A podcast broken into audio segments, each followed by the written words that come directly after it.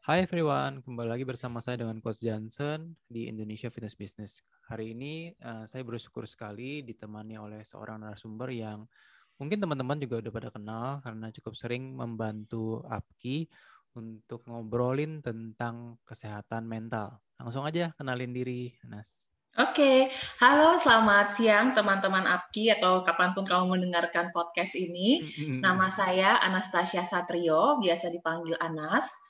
Saya seorang psikolog klinis anak dan remaja dan juga mental health advocate and survivor. Jadi saya sendiri hmm. juga punya kondisi kesehatan mental yang setelah saya jalani ternyata kondisi kesehatan mental ini mirip kayak kondisi asma ya coach bahwa kita bisa hidup dengan kondisi kesehatan mental tertentu, but kita bisa still living life and function in life dan kalau ada momen-momen kita lebih low, lebih drop, kita bisa tahu cara-cara untuk bisa membantu diri kita balik lagi ke tengah-tengah atau buat teman-teman yang tadinya ngerasa uh, cukup baik-baik baik aja, cukup bisa mengelola emosi uh-huh. diri, tapi this whole pandemic year is very awful kan.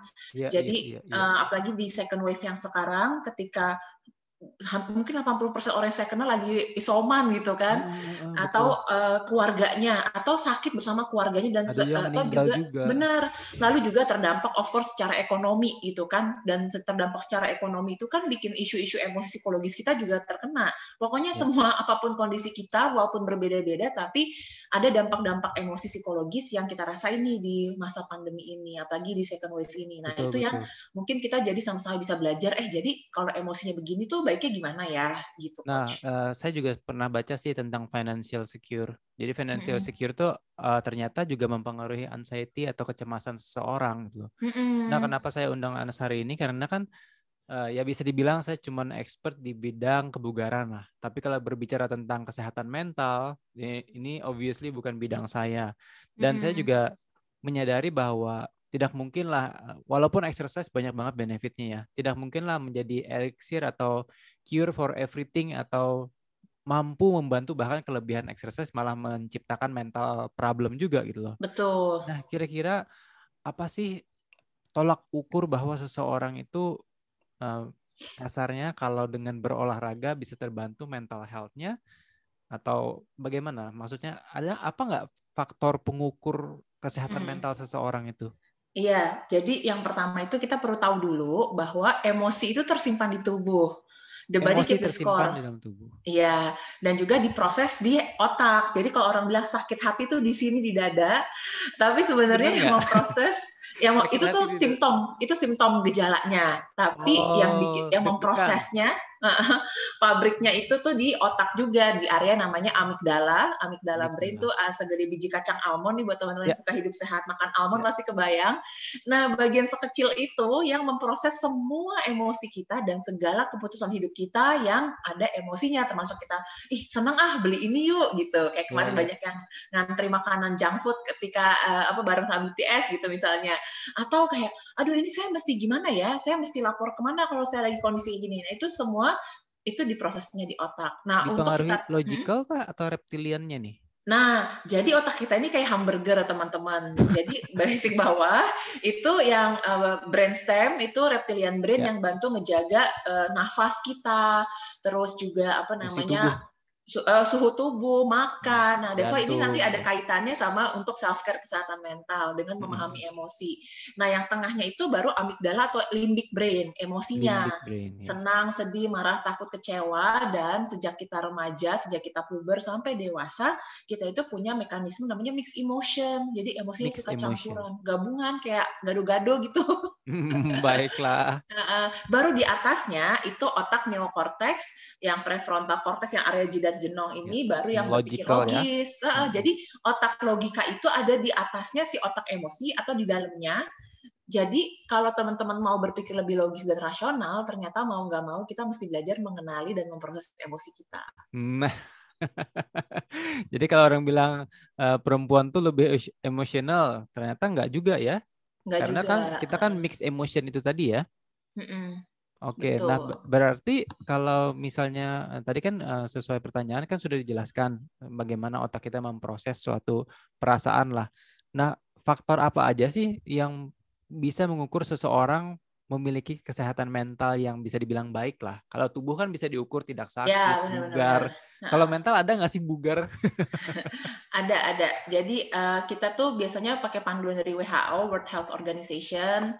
Uh, dan memang ini sayangnya yang makanya terima kasih banget Coach Johnson ngajak buat sharing kayak gini. Uh -huh. Jadi bisa mengedukasi masyarakat karena kan kayak udah emosi abstrak, terus info indikatornya nggak banyak di sharing. Jadi bingung juga nih kita lagi di kondisi apa ya gitu. Nah, uh, yang pertama itu dalam dua minggu terakhir selalu kayak gitu. Jadi kalau teman-teman pergi ke psikolog, konselor atau orang-orang belajar tentang kesehatan mental profesional, mereka kan selalu tanya dua minggu terakhir ini rasanya gimana? Dua minggu terakhir ya, ini. Dua okay, minggu okay, terakhir okay. ini ya, gimana uh, pola tidurnya? Apakah mudah tidur, mudah lelap, tidur tidak terganggu, hmm, atau ada hmm. mimpi buruk gitu. Hmm. Terus juga uh, apakah nafsu makan? Nafsu makan di minggu dua minggu terakhir ini gimana? Mm-hmm. apakah masih enak makan atau enggak nafsu makan atau jadi kepengen makan terus gitu? Jadi dalam kesehatan mental kita cari pola-pola yang ya pola-pola yang bukan biasa-biasa tapi yang berubah berubah intens ke atas atau intens ke bawah. Lalu pemaknaan akan diri, apakah ngerasa diri biasa aja, baik-baik aja, atau ngerasa oh everything in my control, in my power, saya yakin sama hidup saya dua minggu terakhir ini, atau aduh saya nih kayaknya kok nggak berharga ya hidup saya. Kayaknya saya udah kehilangan arah deh, saya nggak ngerti mau jalan hidup di masa sekarang ini buat apa sih? Buat apa sih saya besok bangun pagi gitu terus kayak kenapa sih Tuhan ambil orang-orang yang saya sayang gitu nah iya, ketika yeah, kita yeah, cenderung yeah, yeah. merasa memaknai diri seperti ini baik kita juga melihat diri sebagai victim ya sebagai korban korban keadaan yeah. lalu ngerasanya kita tuh powerless nggak ada daya terus hopeless nggak ada harapan Nah, itu biasanya tuh ciri-ciri. Jadi karena teman-teman tidak boleh mendiagnosa diri sendiri. Jadi ini ciri-ciri, wah kayaknya nih saya kayaknya not in a good mental health condition gitu. Okay. Jadi kalau kayak kita badannya udah mulai pegel-pegel, gak enak atau radang, kan kita nggak tahu nih ini apaan ya sakitnya. Tapi yeah, kita sebagai yang memiliki diri sendiri dan orang awam ya, udah ngerasa. bilang kita sakit lah. Ah, kayaknya aku udah mesti minum vitamin C lebih banyak deh. Kayak aku mesti minum air putih, mesti tidur lebih istirahat lebih banyak gitu loh. Jadi ini buat precaution, buat uh, hmm. mengenali kali. Jadi kurang lebih itu. Lalu gimana cara kita berelasi sama orang lain? Apakah kita jadi klingi banget cariin orang terus atau kayak malah pengen menarik diri atau bisa biasa aja? Lalu yang ketiga, uh, yang keempat itu tentang uh, cara kita berkonsentrasi, fokus, mood atau daya buat kerja beraktivitas sehari-hari itu energinya kalau dari 1 sampai 10 itu tuh di tengah-tengah 5 6 Uh, atau kayaknya tuh cuma satu atau dua low banget kayak Ior gitu kayak temannya oh, Winnie the Pooh okay. gitu. Iya, iya, gitu. iya, iya. Jadi da dari situ ketahuan bahwa seseorang mental health-nya itu baik atau kurang baik itu ya. Iya. Dari indikator-indikator yang sebenarnya hanya bisa dicari oleh maaf ya, uh, profesional kasarnya. Uh, uh, atau kalau googling, sayangnya memang masih dalam bahasa Inggris, jadi mungkin siapa tahu nanti kita bisa bikin dalam bahasa Indonesia. Jadi kalau kita cari mental health assessment, mental health checklist gitu dalam bahasa Inggris itu kita klik-klik yang kayak tadi saya sebutin nanti mereka ada panduannya atau hmm. yang aku suka sharing ke teman-teman tuh makanya aku tuh terbantu banget coach pakai apps untuk mood tracking itu kan ada apps buat latihan fitness ya, ya 7 ya, menit ya, sehari ya, gitu. Oh, mental health uh, juga ada trackingnya, ada, trackernya. Uh, ada apps buat mood tracking, jadi cari aja di Google atau Play Store. Kalau yang aku rekomendasi ada beberapa sih. Jadi dicoba hmm. aja karena dalam kesehatan mental seperti olahraga itu cari yang cocok buat kita. Bisa di track, bisa di trace juga salah kasarnya lah ya. Bisa, bisa. Nah ini gunanya kita punya data supaya kita nggak ngira-ngira gitu ya. Betul, setuju. Mm. Sama kayak Jadi, fitness lah. Kalau nggak ada program atau jurnal latihannya nggak nah, ke mana-mana. Benar, benar, benar. Jadi di apps itu bisa apps mood notes namanya, apps inner hour, ada apps insight timer, ada ada apps apa namanya uh, apa ya satu lagi lupa. Pokoknya teman-teman google aja mood tracking karena mereka itu uh, yang membuat appsnya ini udah menggunakan ilmu psikologi dan juga artificial intelligence ya. Hmm. Jadi uh, kita tuh dan isinya tuh sangat tinggi lah ya. Uh, jadi sangat user friendly. Jadi itu tuh kayak langsung keluar emoticon. Maka malahan aku suka bilang apps-apps buat mood tracking ini tuh lebih perhatian daripada pasangan atau gebetan coach karena mereka nanya Uh, uh, mereka nanya tiga kali sehari loh. Good morning Anastasia, how do you feel this morning? Ntar wow. makan siang ditanya lagi, malam ditanya lagi. Kalah pasangan itu. iya benar. Jadi nanti setelah tujuh hari sampai 14 hari, mereka tuh kayak keluar report grafik emosi kita. Ah, Dan buat orang dewasa, hmm, buat orang dewasa kayak kita, hanya dengan kayak oh saya tuh fluktuasinya gini, kita jadi ngerasa lebih tenang loh. Iya karena in control. In control, bener. Iya, iya, iya, iya, iya. Ini kenapa saya angkat juga karena begini, kebanyakan kan kalau misalnya seorang pelatih kebugarannya, oh lu lagi stres, oh lagi banyak pikiran, udah diolahragain aja gitu loh. Nah, Oh, kecenderungannya tuh ke situ. Jadi eh, kesannya ya ini mistakes yang tidak disadari oleh pelatih kebugaran itu menganggap bahwa olahraga itu untuk semua remedi masalah mental atau stres atau lebih kasarnya lebih pelampiasan gitu loh. Tapi yang seperti Anas tadi jelaskan kan bahwa ternyata uh, yang namanya mental health itu sangat broad, sangat-sangat luas gitu loh. Iya, dia kayak shade warna lipstick, kayak shade warna motor. Jadi it's not dikotomi hitam putih. Iya, Bukan iya, iya, sehat iya. sakit, apalagi gila gitu ya. Sekarang kita udah lagi nggak pakai istilah gila, tapi tadi seberapa sih kita bisa function, bisa berfungsi tapi dalam Hmm. skala 1 sampai 10 gitu. Misalnya kan misalnya kita lagi berduka ya, sangat wajar loh kalau lagi berduka tuh rasanya nggak pengen ngapa-ngapain. iya, iya, iya, iya. Terus kayaknya aduh seharian ini kayaknya nggak pengen ketemu Saya orang baca atau tuh, ngobrol. saya baca. Mhm. Grieving tuh nggak cuman kehilangan orang tua, kemudian Iya. yang yang kamu jelasin itu Iya, kehilangan heeh. apa pun itu pekerjaan. Benar. Iya, iya, iya, iya. Berarti yang kalau kita berbicara mental health itu banyak banget aspek yang harus diperhatikan ya sebenarnya ya. Iya, jadi kita nih kehilangan bab tentang menjadi manusia, coach. Nggak pernah ada yang ngajarin. Iya, iya, iya, iya. Saya pun saya jujur ya, saya tuh banyak banget baca tulisan kamu. Oh iya, saya baru nyadar gini. Bahkan kasarnya ya, Heeh. sampai di titik saya bisa memaafkan orang-orang yang kasarnya ya seperti ibu saya lah. Itu karena Mm-mm. salah satunya karena bantuan Anas juga gitu. Wow, Karena I- thank you so much for actually, the I love appreciation. I love to study. Heeh. And saya juga psiko- suka banget dengan psikologis lah. Mm-mm. Jadi saya pelajarin banget karena I've been dealing with a lot of clients ya. Maksudnya Mm-mm, sudah mm-mm, dari di bawah 2010 udah ngelatih orang, ketemu orang kayaknya kebanyakan ini lebih ke bukan karena kurang olahraganya aja deh gitu. Lebih kayak misalnya dia kebanyakan makan karena ya stres ya karena lebih ke beban Iya. mental gitu loh. Nah, eh, saat ini kan orang struggling banget untuk adaptasi dengan keadaan yang baru ini yang kayaknya kemarin sudah mulai membaik, tiba-tiba wah kok tiba-tiba lockdown lagi gitu loh. Uh, dan tiba-tiba tingkat keparahan kasus uh, Iya, COVID-nya langsung- dengan varian Delta ini cepat banget gila lagi. Heeh. Dan yang meninggal tuh kayak orang-orang yang kita kenal baik gitu. Kita Iya, dan aja sehari sehari bisa barusan- berapa kasus ya, Betul. berapa cerita. Bar- barusan tadi pagi aja saya ini kayaknya orang masih posting-posting ke mana udah meninggal aja gitu. Aduh Iya, ya kalau yang kita yang mas mentalnya kuat itu kan nggak banyak terganggu cuman ya seperti yang Anas bilang tadi surrounding kita kok mencekam banget jadi kita nggak ada kontrol gitu loh nah kira-kira Iya, betul. bagaimana sih itu regain that control Anas maksudnya selain dengan application atau tracker mental tadi Ya, jadi eh, cara mengontrolnya itu pertama tuh dengan menyadari dulu, eh, menyadari dan mengakui bahwa banyak hal di luar kontrol kita. Jadi kalau hidup pakai proporsi, misal 100%, mungkin sekarang di kondisi pandemi ini bukan 50-50 lagi ya, Coach. Tapi mungkin 20% dalam 70, kontrol kita. 30 20 sampai 80, 30 persen. 30 ya. Iya, iya. 20-30 persen dalam kontrol kita, sisanya itu kita nggak tahu, sisanya juga tergantung orang lain. Betapa misalnya dengan kita tahu nih sekarang dengan kondisi kita sangat butuh pasokan oksigen, makanan, lagi kalau lagi isoman, we really uh, got to realize that we are really connected to each other gitu ya. Kita saling tergantung satu sama lain. Kita That's the pengen reason. That's the Iya, reason. That's the reason kenapa uh, tanggal 3 kemarin kita memutuskan ada yang namanya Stronger Together. I don't Hmm, know iya, why. iya, aku baca. Mm-mm. Kenapa uh, saya merasa karena kan saya sudah uh, Apki ini kan udah berjalan enam tahun dan Iya. komunitasnya tuh kuat banget. Dan saya Mm-mm. pengen uh, spirit itu kita tularkan ke yang bukan alumni aja. Karena Mm-mm. menurut saya this is where uh, time where we, we have to hold hand together untuk bisa survive at least karena menurut saya ya uh, banyak orang menganggap untuk mengubah sesuatu atau me- menciptakan sesuatu yang besar itu membutuhkan effort yang besar. Enggak juga sih menurut saya. Dengan kita berpegangan tangan ngajak orang olahraga aja, it change a lot. Itu maksudnya itu benar-benar bisa impact itu bisa gede banget ke orang Mm-mm. itu itu eh, ada nggak penjelasan secara eh, psikologis atau mentalnya kira-kira Iya, apakah jadi di sa- oksitosin eh, gitu-gitu benar-benar di saat ketika kita rasanya tuh nggak punya kontrol atas hidup kita, kita nggak tahu apa yang kita alami, kita tuh kan selalu berpikir gak usah lagi pandemi, kita kan suka insecure ya coach sama orang lain.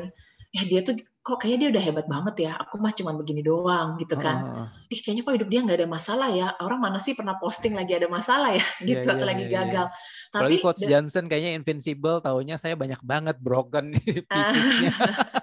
iya, jadi apa namanya dengan kita udah ngerasa lagi low kayak sekarang, terus kecemasan dan kesedihannya tuh meningkat, ketakutan meningkat, terus ketika kita ada rasa eh kita ini sama-sama lo ngadepin ini, eh kita ini barengan loh, kamu tuh nggak sendirian, kita semua struggling yang sama loh. Even saya sebagai psikolog kayak saya lagi ngalamin kecemasan saya lagi tinggi banget nih. Tidur saya lagi apa ya, lagi kacau ya? lagi. Nah, jadi kayak tapi itu kita bisa latihan sama-sama loh cara untuk mengelola cemas, mengelola kesehatan mental kita. Nah, that sense of community and that sense of connectedness, rasa connect sebagai manusia di tempat kita masing-masing itu ternyata kayak kan memberi rasa hangat di hati ya. Dan itu tadi menaikkan hormon oksitosin, dopamin.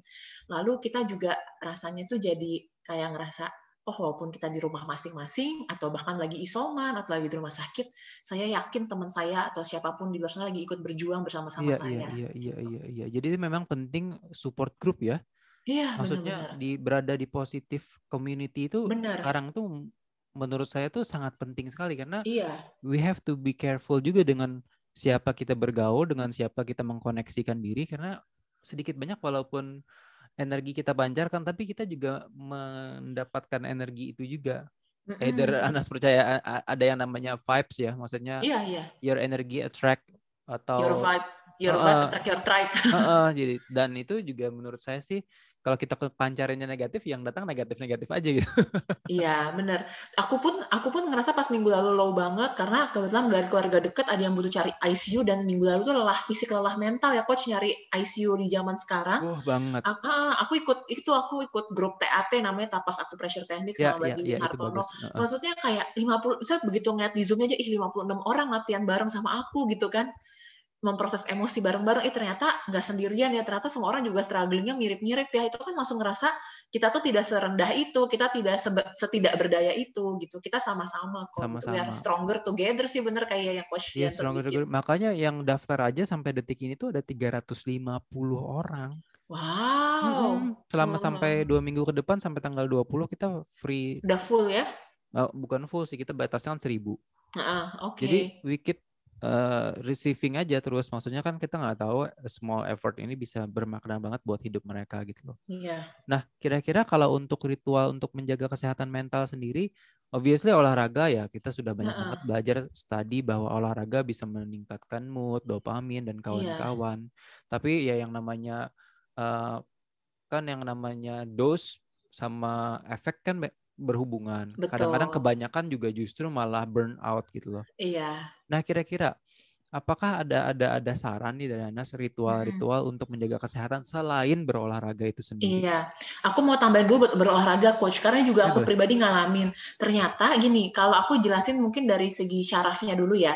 Kita hmm. kan butuh tenang, itu tuh syaraf parasimpatetik ya, gitu. Mungkin yeah, udah yeah. sedikit familiar. Yeah. Sementara yang bikin kita cemas, stres, nah, kortisol naik itu kan syaraf simpatetik. Yeah, Nah, jadi kalau kita mau menjadikan olahraga sebagai self care emosi, jadi buat terapeutik uh, uh, benefit gitu ya. Mm-hmm. Kita pikirnya kira-kira olahraga apa ya yang membantu saya ngerasa lebih rileks.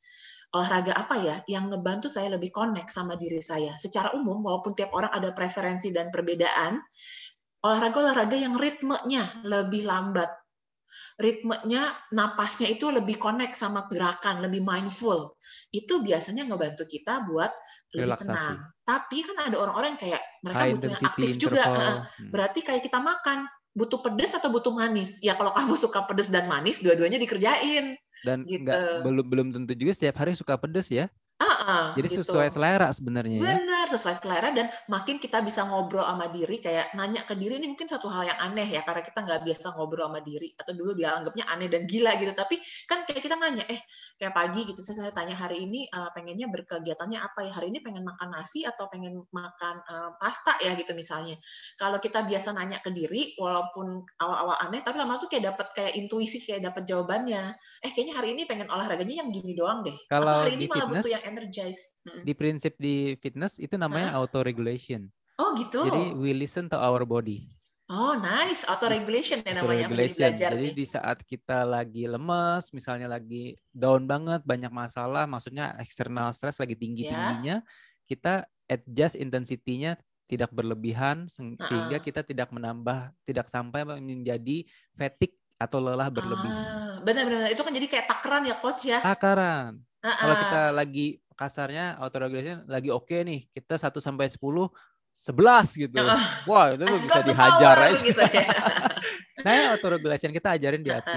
Dan sebaliknya, kalau uh, tadi ya kita punya mindset-mindset yang salah atau belum tepat soal olahraga dengan emosi dan stres, kayak oh saya justru harus lampiasin. Jadi lampiasin nih katanya. banyak lampiasin banget. marah sedih saya dengan olahraga. Karena saya misalnya kita kan sama-sama lagi belajar ya memproses emosi. Karena kita nggak pernah diajarin kan memproses emosi. Jadi karena ngerasain emosi yang tadi kerasa di tubuh kan nggak selalu enak ya iya, teman-teman ya, ya. Hmm. jadi oh saya mau skip mau escape dengan olahraga saya lampiasin. Jadi begitu kata-kata kamu aja kalau ditanya kenapa kamu olahraga? Soalnya saya mau lampiasin.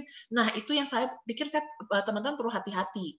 Kalau pas ditanya kenapa kamu olahraga biar saya lebih rileks, oh itu kita agak tenang nih ya. Oh dia buat latih parasimpatetiknya. Tapi uh, walaupun olahraganya baik nih, tapi intensinya tidak tepat hanya untuk pelampiasan emosi. Wah, ini yang mana, penting banget nih. Ini penting uh, banget. Yang mana mungkin kamu sejam olahraga happy nih. Kalau kamu belum sempat memproses emosinya, entar malam juga muncul lagi tuh mimpi buruk, muncul lagi keinginan buat bunuh diri. Karena si raw emotionnya itu yang belum diproses. Nah, ini yang bahaya coach. I see. Jadi intensian dari berolahraga itu sendiri mempengaruhi kualitas kehidupan juga ya? Banget. Uh -uh. Jadi karena kan selama ini kan kita apalagi ya, uh, makanya kita benar-benar di kita benar-benar care banget yang namanya mental health. Uh -uh. Karena we we know we are not the expert di bidang ini. Ini bahkan saya baru realize bahwa ini benar banget nih. Intensinya kadang-kadang misalnya contoh yang intensi yang bisa dibilang buruk ya saya habis makan pizza misalnya atau saya habis makan martabak manis wah gue harus bakar nih seribu kalori ini racun harus... nih nebus dosa nih gitu ya iya, iya, iya. itu jadinya memang sih di saat olahraga dia menggebu-gebu tapi setelah itu langsung drop Biasanya begitu yang terjadi. Apalagi menggunakan olahraga untuk menghukum diri karena udah makan sesuatu yang kita pikir cheating. Hmm. Saya ngobrol sama beberapa teman-teman nutrisionis itu mereka bilang ya. tuh sebenarnya nggak sehat pakai mindset Betul. makanan cheating gitu. Setuju. Mm-mm. Jadi juga kita, ilmu kita tuh saling connected ya, Kot ya. Iya iya iya dan kita benar-benar memperhatikan kesehatan mental sih ya karena memang ya ya saya mendirikan APKI ini ingin memanusiakan pelatih kebugaran iya, juga. Iya dan benar bagaimana supaya pelatih kebugaran ini benar-benar tahu how to treat their client gitu loh. Mm-hmm. Nanti aku mau jelasin cerita lagi boleh, nih, boleh, lanjutin. Boleh, boleh. Nah, kenapa sih tadi intensi ini bisa berbahaya atau penting sekali? Karena ternyata si otak kita, jadi otak kita tuh canggih banget teman-teman. Dia tuh kayak menara air traffic control kalau di bandara aku suka okay, bilangnya. Okay, Dia kan ngatur-ngatur ini penting nggak, masukin ya, nggak ya, gitu ya. ya. Jalur, jadi jalur pesawat. Ah, ah, begitu intensi kita tuh tidak tepat gitu ya, atau malah berbahaya, kita itu bikin diri kita ngerasa nggak aman secara emosi. Misalnya gini, aduh mati deh gue, gue udah makan ini nih, gawat nih. Jadi kayak mempunish diri kan.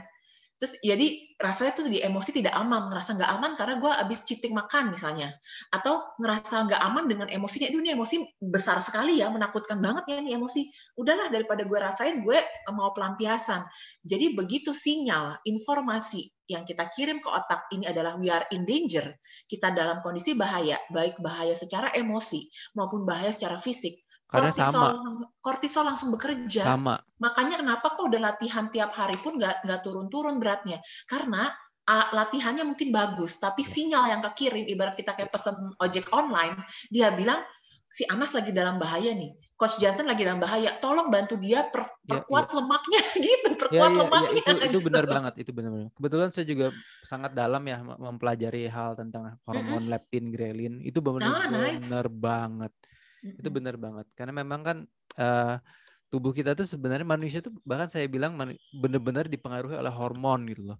Ya, oh, Makanya kalau ada masalah dengan sebenarnya uh, sebab akibat juga ya. Banyak iya. yang blaming di hormonnya, padahal uh-uh. gaya hidupnya itu yang membuat hormonal problem atau isusnya itu tadi. Iya. Wow, ini ini benar-benar eye opening banget sih. Dan uh-uh. dan menurut saya sih Anas uh, teman-teman di sini bersyukur saya juga saya saya pribadi bersyukur banget bisa mendengar langsung hal ini hmm. dari Anas gitu karena selama ini kan kita uh, kasarnya karena kita di bidang kebugaran kita terlalu mendewa akan olahraga itu sendiri. Iya. Bahkan tadi intention, portion, kemudian uh, bagaimana si klien kita memproses raw emotion itu, itu mm-hmm. juga mempengaruhi kualitas kesehatan maupun kebugaran mereka gitu loh. Mm-hmm, benar. Jadi apa it's not all the doingnya doang ya, bukan cuma doingnya tapi being manusia yang kayak coach apa intensi coach Johnson mendirikan yeah. APKI, yeah. being humannya itu yang penting juga sih. Oh, sih. Bagus banget. Anas, sebagai penutup aja, kira-kira kalau ada ada nggak ritual-ritual yang dapat mm -mm. dilakukan? Kira-kira tips sederhana aja Banget. supaya dalam keadaan sampai at least sampai lewat lockdown ini deh mm -mm. yang bisa dilakukan selain berolahraga. Iya, jadi uh, aku aku juga terbantu sekali dalam berolahraga. Jadi aku saran aku adalah kita nih kayak nambahin jurus-jurus kungfu panda kita yeah, yeah, yeah, untuk yeah, menghadapi yeah. kondisi ini. Jadi bukan oh ini boleh yang ini nggak boleh bukan gitu. Lalu dicobain teman-teman karena cara self care emosi efektif. dan kesehatan mental terbaik itu kan diri kita sendiri yang tahu ya. Kayak kita cobain makanan, yang satu bilang enak buat kita enggak nggak cocok buat saya gitu kan. Nah jadi penting yeah. banget ini uh, tips-tips yang hari ini aku akan share ini dipraktekin ya teman-teman. Yang Apa pertama itu kita bangun uh, ritual rutinitas yang uh -huh. sehat buat kita. Karena tadi kita tuh ngerasa akan lebih mudah cemas ketika kita tidak dalam kontrol dan ada perubahan rutinitas kan. Tadinya bisa gampang keluar rumah, sekarang nggak bisa. Tadinya masih bisa beraktivitas sampai jam 9.10, sekarang jam 8 harus di rumah. Perubahan rutinitas aja udah bisa bikin kita cemas. Jadi ketika kita harus di rumah aja, bikin rutinitas baru lagi versi sekarang dalam dua minggu ke depan. Setuju. Mungkin seminggu nih karena Setuju. situasi akan berubah. Lalu rutinitas itu termasuk rutinitas. Pagi. Rutinitas, yes. rutinitas. In control. Yes, bangun pagi itu kamu uh, napas dulu sama diri, doa dulu, terus kamu minum air hangat karena dari tradisional Chinese medicine dan yeah, Ayurvedic yeah, yeah, medicine, yeah, yeah, itu... air hangat itu se sejalan dengan suhu organ tubuh, jadi nggak bikin berat pekerjaan. Lalu kalau kamu misalnya uh, suka minum madu pakai uh, lemon gitu kan, atau kamu kumur-kumur ya, pakai ini, ini ritual lah, ini ritual, ritual yang bisa membantu. Uh, terus kamu tuh tarik napas dulu, tarik napasnya tuh gini, tarik napas, perut dikembungin, buang Oh, nafas. diafragma ya. Diafragma breathing, yes. Ya, beberapa breathing. kali. Dan tidak buka handphone dulu, minimal setengah jam atau kalau bisa satu jam setelah kamu bangun pagi. Alasannya kenapa tuh, Ana? Karena kita lagi, otak oh, kita, itu kan kayak mesin diesel ya, lagi jadinya. starter ya. Uh -uh. Jadi ketika kita masih gini nih ngawang, kalian nyawanya belum ngumpul nih gitu kan. Jadi guard guard tubuh kita, guard emosi kita belum on control gitu. Tiba-tiba kita masih kayak ah, kayak baca-baca kayak ngedropnya begitu baca apalagi kalau ba ba berita duka ya. Uh -uh, itu ngedropnya tuh langsung kayak dijatuhin bom loh beda. Kalau kita kayak udah namanya self care ya. Uh -uh. kita udah self care kayak aku udah connect sama tubuhku terus kita udah apalagi udah sarapan gitu kan udah minum yang bernutrisi oke okay, this is it gitu kan? Oke okay, I want to face the day. nah baru pas baca berita ya agak drop tapi dropnya tuh nggak terlalu parah. Ini tetap yeah, bisa yeah, yeah, eksperimen yeah, yeah. ke diri sendiri. Aku udah coba soalnya. Iya iya iya. Jadi jadi lebih siap nih. Ini mau ah, buruk apa juga. nih gitu kan? Makanya latihan olahraga aja butuh pemanasan kan gitu ya iya ya? pemanasan sebelum pemanasan menjalani hari. dulu, uh, jadi butuh start up your day dulu. Lalu aktivitas sehari-hari itu memang kita mesti turunin ekspektasi gitu. Jadi di kepala itu kita gini ini kondisi ini kata menurut dokter-dokter ini kondisi perang teman-teman ya. Jadi kita itu perlu set ekspektasi realistis. Misalnya kayak saya juga, misalnya sehari saya biasanya bisa lima klien nih. Oh kalau lagi pandemi saya juga punya emosi, mungkin sehari dua aja. Atau teman-teman yang harus merubah cara uh, cara mendapatkan uang di masa pandemi ini, kita cari hal lain yang oke okay, ini realistisnya seberapa usaha tetap hmm. usaha gitulah ya usaha tapi ini bukan masa target ya teman-teman. Ini kita tuh kayak lagi berenang ya, kita ngambang aja dulu ngambang. Yeah, yeah, yeah, ini kita iya, nggak yeah, yeah. yang kayak saya juara medali, enggak enggak teman-teman ngambang aja. saya sampai bikin goal saya bulan Juli ini, ini kan karena baru awal bulan Juli tau nggak coach? Yang penting waras bulan ini. oh itu paling mahal. Minimal expectation iya. Itu paling mahal. Orang gitu. orang mampu menghasilkan uang banyak aja belum tentu waras. Benar-benar. Jadi itu. Terus uh, yang penting juga be kind to yourself dalam arti konkretnya buat saya adalah kalau saya tuh kalau teman-teman tahu love language bisa dicek juga teman-teman love language-nya apa tesnya. Saya itu salah satu bahasa cinta saya itu lewat kata-kata. Sebelum saya kasih ini ke orang lain, saya kasih ini ke diri saya sendiri dulu dengan kayak nggak apa-apa. Karena waktu saya kecil jarang banget orang tua saya kasih saya kata nggak apa-apa. Jadi nggak hmm. pernah merasa dimengerti. Nah sekarang nih kita di usia dewasa, apalagi di masa pandemi ini dan semua Ngomong orang ke diri sendiri. kita ngomong ke diri sendiri kayak nggak apa-apa Anas kalau hari ini rasanya moodnya lagi belum enak ya nggak apa-apa Anas kalau hari ini cuma bisa ngerjain ini that's nggak apa-apa itu tuh menurut aku tuh kata-kata motivasi banget luar ya? biasa uh, uh, karena ada yang, ada yang sentuhan juga ada yang iya benar nggak usah motivasi diri dengan kayak kamu pasti bisa orang nggak yakin. Bilang aja nggak apa-apa Anas kalau lagi nggak yakin hari ini. Tapi kita coba hari ini. Jadi whatever hmm, your emotion nggak apa-apain dulu nggak apa-apain dulu namanya validasi emosi nggak apa-apain kalau kamu lagi ngerasa gini tapi kita bisa coba gitu loh. Jadi hmm, kita iya, embrace yeah, all yeah, humanity kita iya iya any emotion. Oke oke oke oke oke tadi kalau coach bilang ada orang yang bahasa cintanya sentuhan kamu bisa self hug diri kamu. Self hug pun bisa? Usap iya. Apalagi kalau lagi isoman kan sama sekali nggak boleh dipeluk orang. Iya iya iya iya, iya, iya. Terus gak aku ada juga human terbantu, interaction Iya, aku terbantu banget pakai weighted blanket sih waktu selama isoman waktu weighted Desember blanket, itu. Ya, karena ya, ya, ya. butuh sentuhan atau ya, kalau kamu berat juga uh, punya alat apa tuh yang kayak buat latihan olahraga juga yang berat mungkin dipakai ke tubuh gitu. Buat sense ada yeah, press yeah, yeah, ada yeah, press yeah. dari manusia ada orang lain itu ada tekanan gitu yang good yeah. enough itu membantu. Kalau kamu butuhnya quality time kamu quality time sama diri kamu ngapain kan? Nonton Netflix atau tapi juga nonton Netflix menurut aku cari tontonan cari bacaan yang ngebantu kamu lebih rileks kalau malah intens ya? merasa, pusing jadi makin horor gitu ya jangan ya gitu. Jadi nanti kecuali kalau kamu ngerasa habis nonton horor tuh kayaknya syarat wow. parasimpatetik kamu bekerja. Jadi silakan you do you ya lakuin ya, yang paling itulah cocok. sesuai selera. Sesuai selera benar-benar benar. Hmm, hmm, hmm, gitu terus Aduh, kalau kamu banget Uh, kalau kamu tipenya gift, makanya orang-orang kan jadi senang belanja nih coach sama pandemi. Belanjanya kata dari yang penting sampai nggak penting, yang lucu-lucu. Yang, nah, yang yang nge-gift bukan pasangan atau bukan orang yang disayang, iya. abang Gojek yang nge-gift nih. Iya, dan kita sendiri. Jadi ya kita pilih-pilih juga budget yang sesuai. Jadi kadang juga di masa pandemi ini kayak aku sampai beli stiker lucu coach, cuman kayak receh, tapi mood booster gitu. Jadi atau teman-teman kayak nice tips. Uh, teman-teman kayak suka apa gambar apa ya kalau nggak kalau mau murah meriah kita cari di internet kita copy paste gitu kita bikin sendiri di layar kita gitu gambar ah, Spiderman atau apa any kind whatever any works for your emotion ya.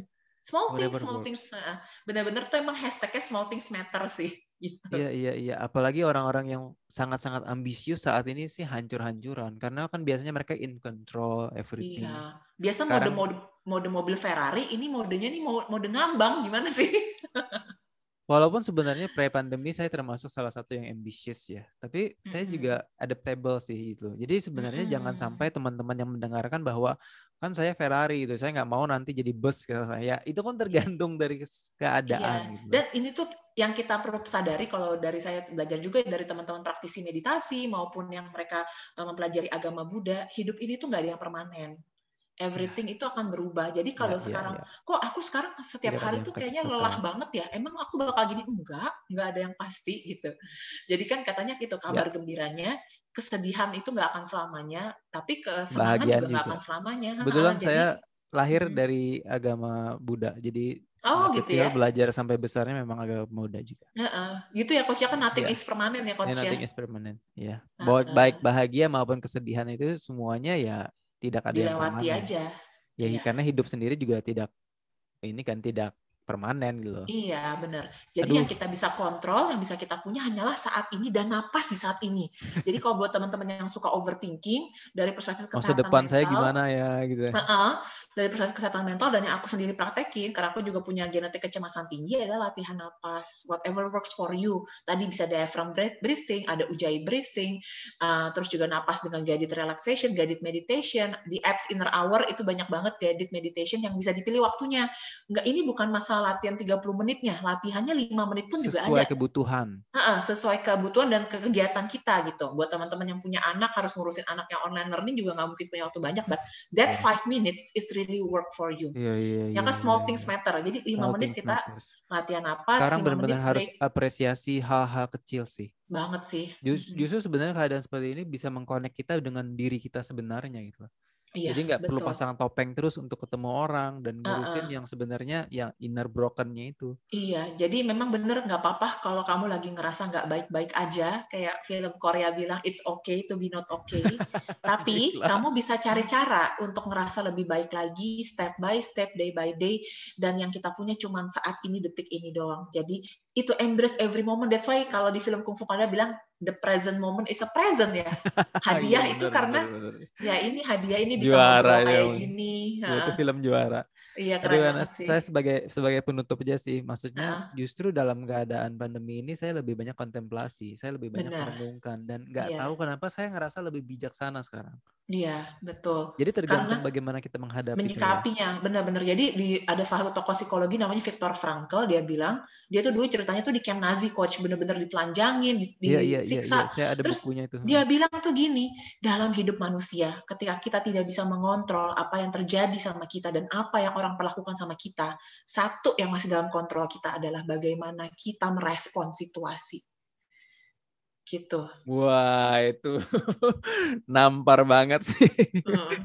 Bagus banget. Only control what you can control ya.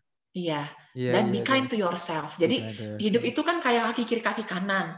Jadi kayak hold and release gitu kalau olahraga. Yeah, Jadi nggak uh, take and give. Jadi bukan cuma kayak iya saya harus kontrol kontrol kontrol tapi be kind ya gitu kayak iya nggak apa-apa lagi nggak baik-baik aja tapi nggak diem aja. Yuk kita cari iya, cara yuk ya, gitu. Jadi ya, hand in hand semuanya harus iya, dilengkapi. Ya, nggak berserah aja tapi nggak ada usaha. Gitu. Iya bener kan ora et labora gitu ora kan berdoa dan berusaha gitu. Aduh thank you banget Anas gila gila gila ini ini ini pencerahan buat saya juga sih. Muka hmm, saya sampai merah sama. nih. Thank you so much. Itu semoga bermanfaat untuk seluruh teman-teman. Kalau misalnya uh, mungkin yang mau tanya-tanya langsung atau menggunakan jasa Anas secara profesional, silahkan menghubungi beliau. Saya merasa bersyukur sudah bisa uh, mengadakan sesi ini. Thank you so much Anas. Iya, sama-sama Coach. Sampai jumpa di lain kesempatan ya. Iya, bye. You.